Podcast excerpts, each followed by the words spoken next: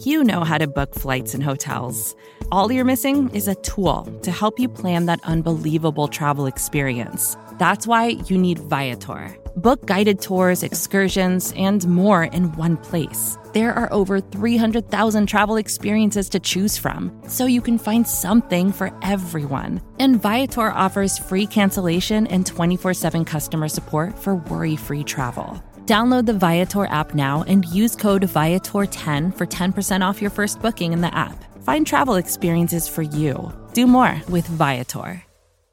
Subscribe to the SB Nation NFL show to make sure you don't miss conversations like this one. I made this my lock of the week. I guess I have to take it at three and a half now. Jake Browning kind of play a little bit.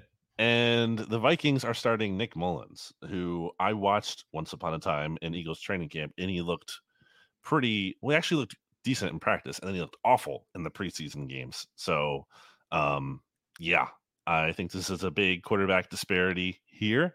And Bengals have some fight to them. I mean, Jake Browning's part of that, obviously him playing well, but the team seems not ready to just give up on the season, even though Joe Burrow isn't there. And by the way, the Jake Browning success kind of makes it a little bit like regrettable, I think, for the Bengals that they were so insistent on playing Joe Burrow, you know, earlier in the year when like he clearly was hurt. Like it might have been good to let him rest a little bit and give him some time to get a little bit, you know, fully healthy. Now, obviously, it's easier to say in hindsight, but you know that is the disadvantage sometimes of you know having a player play through injury like that.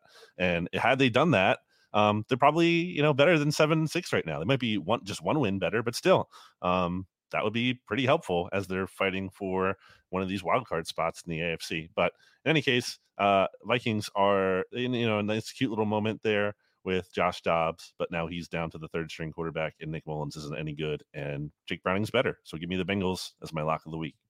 Yeah, I, am to go with Cincinnati here. And yeah, Jake Browning has been really impressive over the last couple of weeks. Uh, credit to Zac Taylor and that coaching staff, like really leaning into uh, what he can do. Um, it, it, would be nice to see them make those kinds of adjustments all the time. I don't know why it took like a desperation kind of thing for them to actually adjust their offense a little bit, but the Bengals are, are on a streak right now, and the Vikings are just playing really bad. And uh, Josh Dobbs was fun for a few weeks, and now it's kind of been a disaster. And this is just I, I don't really know why they decided to make it public that like, oh yeah, he's he's been so bad that he's the third string quarterback now. Jaren Hall is gonna back up Nick Mullens. Like that that's a team that is just desperate to try to keep something positive in this season and Justin Jefferson says he's going to play this week, which uh, at this point in the season and the way his year is gone, I don't even think that they should play him, honestly, because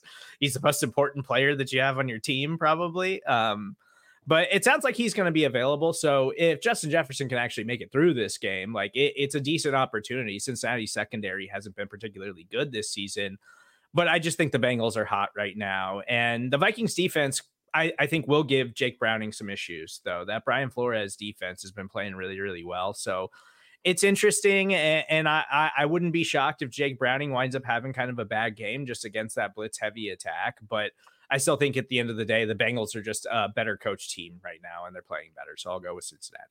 I think everything you both said is really strong and wise. Um, I'm very proud to work with both of you. So, you know, uh, but I agree with you, Stephen. Um, especially like a week and a half after the Jets were so, or two weeks or whatever, after they were so like publicly like, oh, Zach Wilson is third string. Like he's not even going to be inactive. And then they had to go like crawling back to him. Like, why would you ever do this? Like, you know, to anyone? Like, it's, it's so stupid. It's, it's, it's, it's peeing into the wind, truly. Mm. Um, and again, like, I mean, no disrespect to Nick Mullens, but like, you might as well just play Jaren Hall at this point. You know what I mean? Like, it, it's, it's, especially if Justin Jefferson is going to play, because I mean, I think we're kind of back on Justin Jefferson watch, right? Like potentially want out of Minnesota in the offseason. I know that the last six weeks or whatever maybe kind of rekindled some love or whatever. Um, I, I really love the Vikings and I would love to pick them and love to believe, but I just can't. I mean, I I, I really am so impressed by the Bengals. Like I said it before, if there is a, true Goonies never say die squad in the NFL, it is Zac Taylor, Cincinnati Bengals. They have become so amazing under him, and it's kind of cool to watch them be that way without Joe Burrow. Yeah, I mean, I obviously I would rather watch Joe Burrow, but like, I mean, it's really, really impressive. So um, I'm going to take the Bengals. That's a really good lock, BLG, even though you had to move up a point. Um, so kudos, good job. You can hear the rest of this conversation by subscribing to the SB Nation NFL show wherever you get your podcasts.